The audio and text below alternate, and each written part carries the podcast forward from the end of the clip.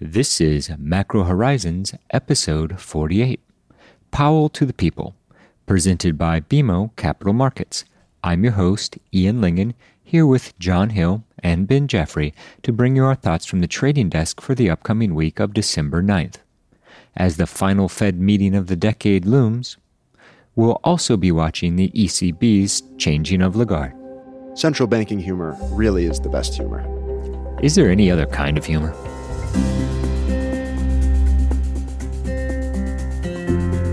The views expressed here are those of the participants and not those of BMO Capital Markets, its affiliates, or subsidiaries.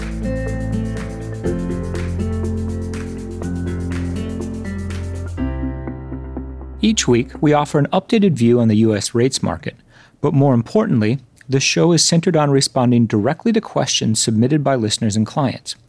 We also end each show with our musings on the week ahead.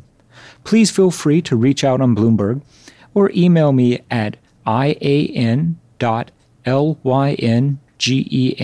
at bmo.com with questions for future episodes. We value your input and hope to make this as interactive as possible. So, that being said, let's get started. Another week, another range. All too true, Ben. The one defining characteristic over the course of the last week has been how well the trading range for 10 year yields has managed to hold in. Now, we've seen some fluctuations in the equity market, which have contributed to somewhat choppy price action in rates, although that 170 to 185 range in 10s has managed to hold even despite a very strong non farm payrolls report on Friday. This is very telling and I think rather informative about how the real risks are stacking up for the outlook as the end of the year approaches. On the one hand, the market is very content to trade off of any incremental piece of information related to the trade war, regardless of, frankly, how inconsequential it might be, or rather how vague the implications are. That said, the market is still focused on the prospects for a deal to be signed by the end of the year, which frankly seems beyond too ambitious from our perspective. But nonetheless, with the December 15th tariff deadline quickly approaching, the week ahead promises to be plagued with a great deal of headline risk in this regard. We'll also argue that the proximity of next week's series of events contributed to the fact that the market remains reluctant to break out in either direction, either on the bearish side or on the bullish side. That leaves us biased for a continued sideways grind until we have the information communicated from the FOMC, the ECB, the UK election, as well as whatever comes out of the White House on trade. The market is also running up against the realities of the end of 2019. This is a time of the year where typically we would expect price action to lack the same degree of conviction as we ultimately anticipate will emerge with the new year. It's also a time of the year that is prone to choppier price action, far more so than we have seen thus far in December. So, as books begin to close for the year, risk taking appetite declines, and of course, the projections for the year ahead become all the more relevant, our bias continues to be for incremental upward pressure on rates into and out of the flip of the calendar.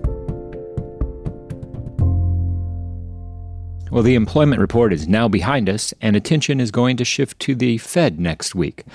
Domestically, the Fed is probably the biggest market event, although there is still a lingering concern about what happens on the trade front with the December 15th tariff date quickly approaching. Let us not forget the ECB, as well as the ever changing political situation in the UK. But for now, let's talk a little bit about the Fed. We know that we're not going to see any change in the policy rate. That has been very clearly telegraphed by Fed speakers. And so it really comes down to what does the dot plot look like and what are some of the more nuanced takeaways for the funding market and the very front end of the curve. One of the things that we've been contemplating are some of the pricing anomalies in funding markets around year end. Jon, what do you think the chances are that we see another spike comparable to what we had in September? I would say very low if we compare it to the September 16th and 17th volatility. that scale of shock higher in repo rates, I don't think is going to happen. That said, I would expect rates to go up. One thing I've been watching closely is forward settling turn rate. so basically the overnight rate over year end. And right now that's trading, call it 380, 4%. If that actually happened, that would be substantially larger than any quarter or year end we've seen in the past five years. So when I'm looking at that rate, I see it as reflecting two things. One, an expectation of a rate spike, call it 50 basis points, maybe even 100 if you want to get a little bit dramatic. But that 380 number actually is 200 basis points higher. So part of it is an expectation for a spike. Part of it is basically an insurance premium people are paying to lock in funding. So even if you expect that rates will only jump somewhere into the twos, you're avoiding a cataclysmic scenario of six something percent. So I have no doubt that repo rates are going to spike higher over year end. It's just a question of how much. And it seems to me that current pricing is really factoring a large term premium or risk premium around a very large tail event. One of the obvious offsets will be the fact that the Fed has transitioned back to a balance sheet expansion mode, with a lot of the activity occurring in the very front end. When we ponder exactly what $60 billion a month in bill purchases will have done by the end of the year in terms of funding, it is far less obvious than saying, okay, it's worth 10 basis points for repo, it's worth 100 basis points. However, using the prior episodes to inform the range that we're considering, as you highlighted, Jon, the 50 basis point spike in SOFR is a clear line in the sand based on what we have seen in prior episodes.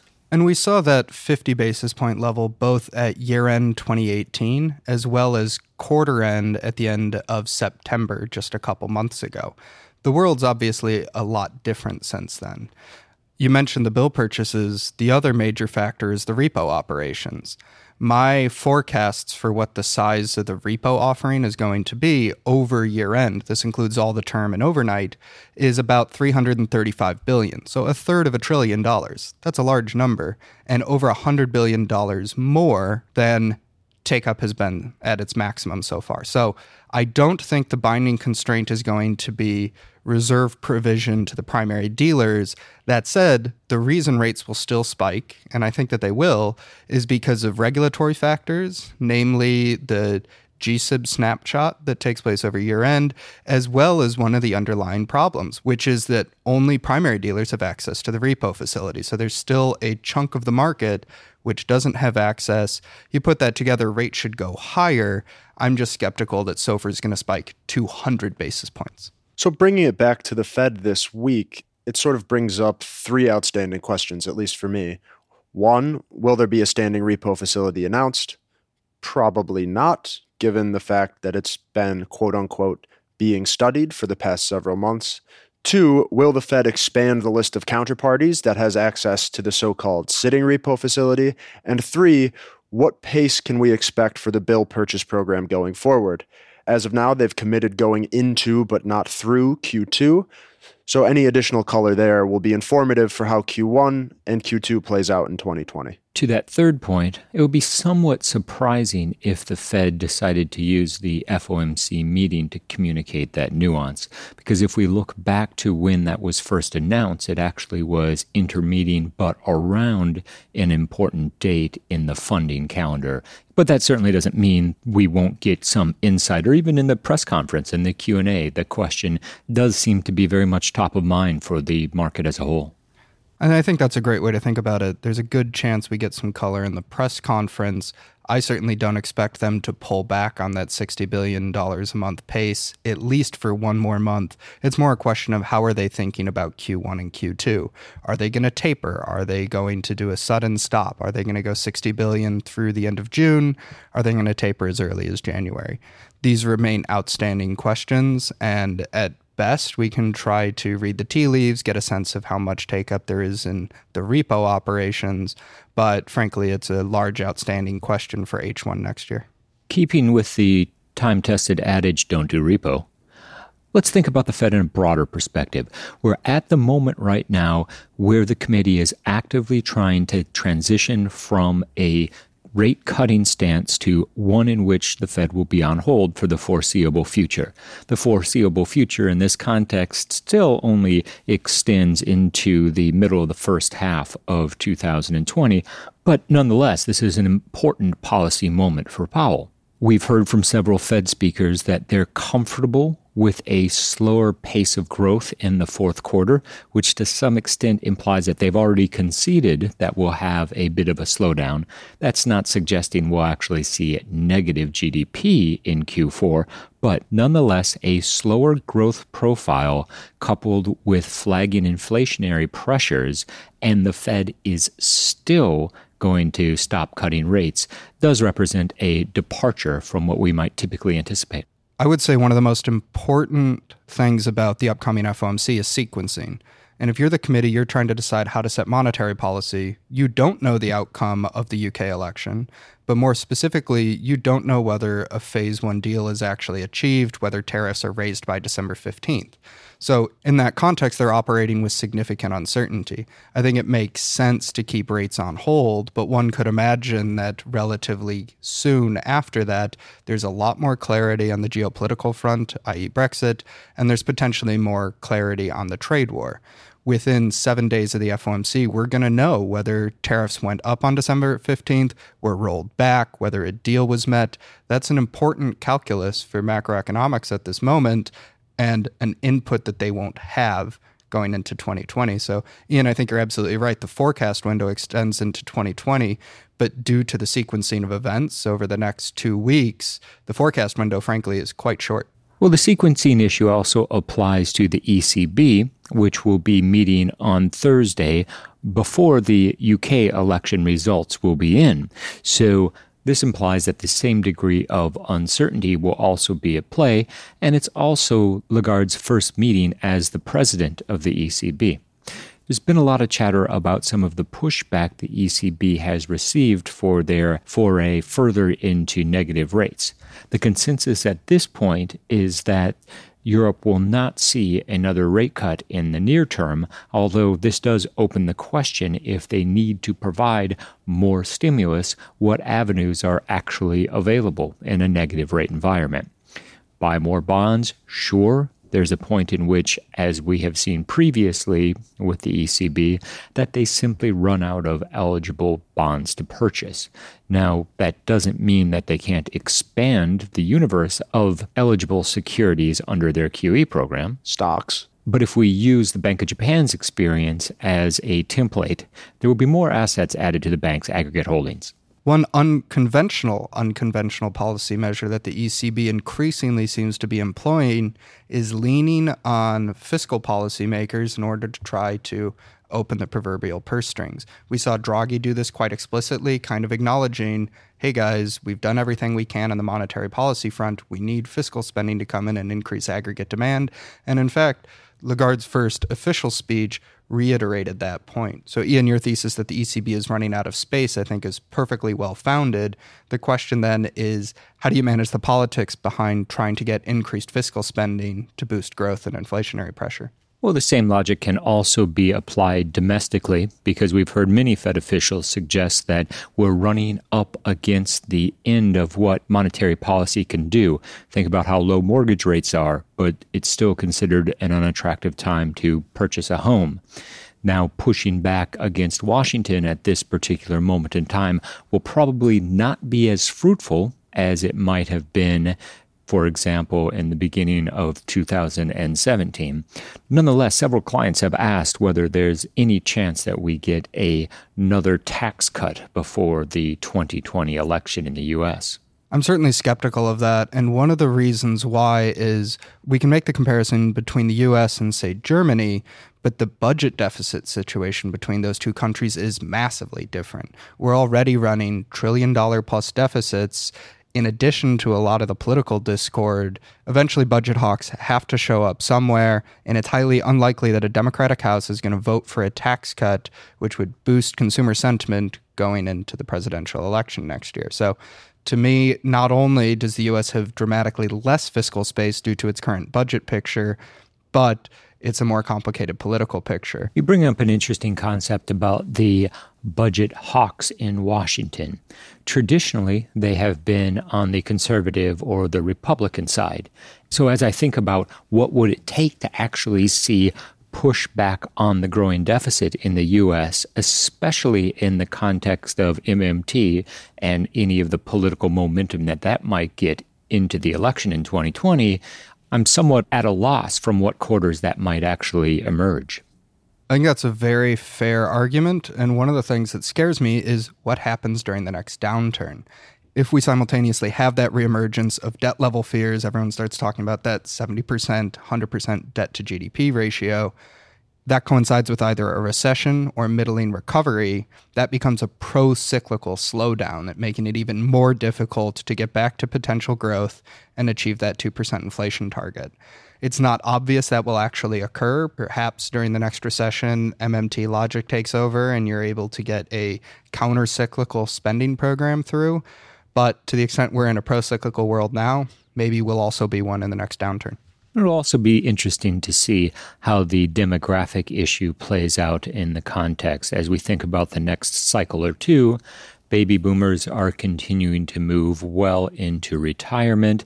That has implications political as well as potential strains on Social Security. Obviously, the healthcare aspect of that factors in as well it's not entirely obvious that as baby boomers transition into their golden years and millennials continue to rise as a percentage of the labor force, that there will be a collective concern on the part of the voting public to reduce debt.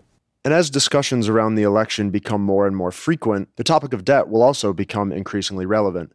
And here, even though we don't have clarity yet on who the Democratic nominee will be, it's important to consider that while in the press MMT seems to have been attributed to more of the left leaning bias, the same holds true on the right extreme as well.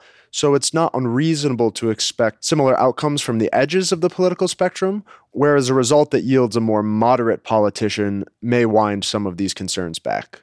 There's a strong argument to be made that given the amount of debt that we've seen issued by the Treasury Department over the last couple years, and the fact that 10 year yields are still comfortably below 2% only reinforces the validity of the MMT argument.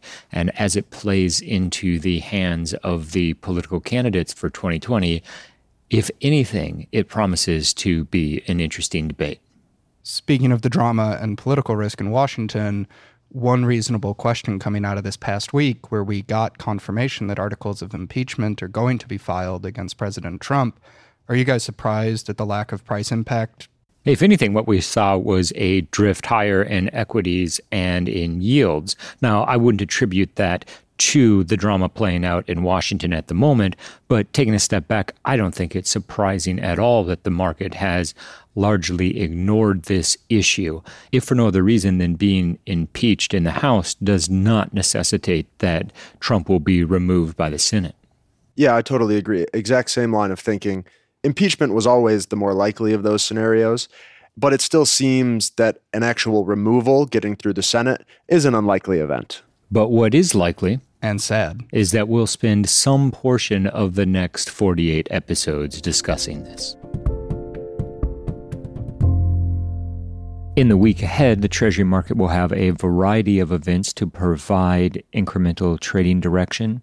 The biggest is arguably the trade war, but that has been on the mind of the market for a long time, and the prospects for an actual deal or enough clarity that we could definitively trade it are very low a can kicking maneuver, some type of extension, a delay, or the implementation of more tariffs are the most realistic outcomes that one can imagine. So, setting that aside, we do get the Fed meeting. The FOMC is expected to leave rates unchanged, ending their rate cutting campaign. We also see the ECB. No major change is expected from the ECB, although getting a better sense of the tone of the new ECB president now that she's officially taken over the role will be useful in gauging the way the market will be trading the press conferences.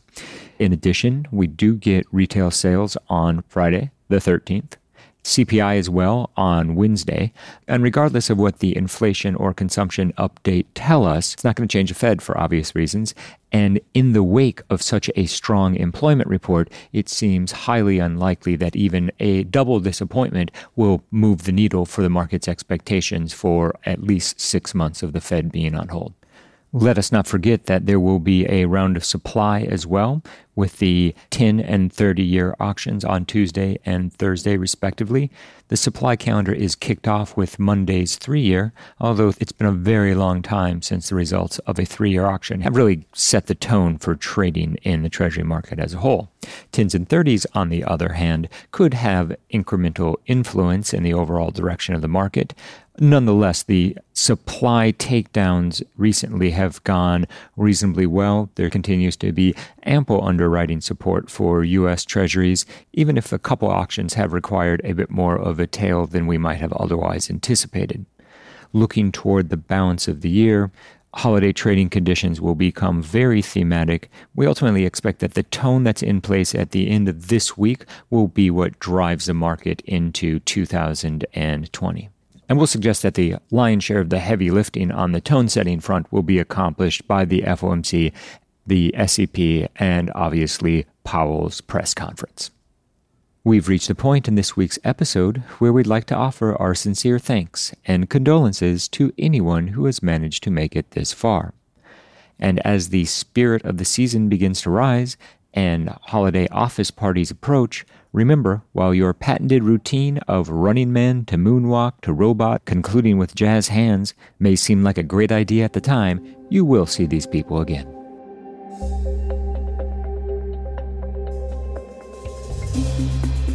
Thanks for listening to Macro Horizons. Please visit us at bmocm.com backslash macro horizons. As we aspire to keep our strategy efforts as interactive as possible, we'd love to hear what you thought of today's episode. Please email me at ian.lyngen at bmo.com. That's I A N dot L Y N G E N at bmo.com. You can listen to this show and subscribe on Apple Podcasts or your favorite podcast provider. This show and resources are supported by our team here at BMO, including the FIC Macro Strategy Group and BMO's marketing team. This show has been produced and edited by Puddle Creative. This podcast has been prepared with the assistance of employees of Bank of Montreal, BMO Nesbitt Burns Incorporated, and BMO Capital Markets Corporation, together, BMO, who are involved in fixed income and foreign exchange sales and marketing efforts. Accordingly, it should be considered to be a product of the fixed income and foreign exchange businesses generally, and not a research report that reflects the views of disinterested research analysts. Notwithstanding the foregoing, this podcast should not be construed as an offer or the solicitation of an offer to sell, or to buy, or subscribe for any particular product or services, including, without limitation, any commodities, securities, or other financial instruments. We are not soliciting any specific action based on this podcast. It is for the general information of our clients. It does not constitute a recommendation or a suggestion that any investment or strategy referenced herein may be suitable for you. It does not take into account the particular investment objectives, financial conditions, or needs of individual clients. Nothing in this podcast constitutes investment, legal, accounting, or tax advice, or a representation that any investment or strategy is suitable or appropriate to your unique circumstances, or otherwise constitutes an opinion or a recommendation to you. BMO is not providing advice regarding the value or advisability of trading in commodity interests, including futures contracts and commodity options, or any other activity which would cause BMO or any of its affiliates to be considered a commodity trading advisor under the U.S. Commodity Exchange Act. BMO is not undertaking to act as a swap advisor to you or in your best interests in you, to the extent applicable, will rely solely on advice from your qualified independent representative in making hedging or trading decisions. This podcast is not to be relied upon in substitution for the exercise of independent judgment. You should conduct your own independent analysis of the matters referred to herein, together with your qualified independent representative, if applicable. BMO assumes no responsibility for verification of the information in this podcast. No representation or warranty is made as to the accuracy or completeness of such information, and BMO accepts no liability whatsoever for any loss arising from any use of or reliance on this podcast. BMO assumes no obligation to correct or update this podcast. This podcast does not contain all information that may be required to evaluate any transaction or matter, and information may be available to BMO and or its affiliates that is not reflected herein. BMO and its affiliates may have positions, long or short, and affect transactions or make markets in securities mentioned herein, or provide advice or loans to, or participate in the underwriting or restructuring of the obligations of issuers and companies mentioned herein. Moreover, BMO's trading desks may have acted on the basis of the information in this podcast. For further information, please go to bmocm.com slash macro horizons slash legal.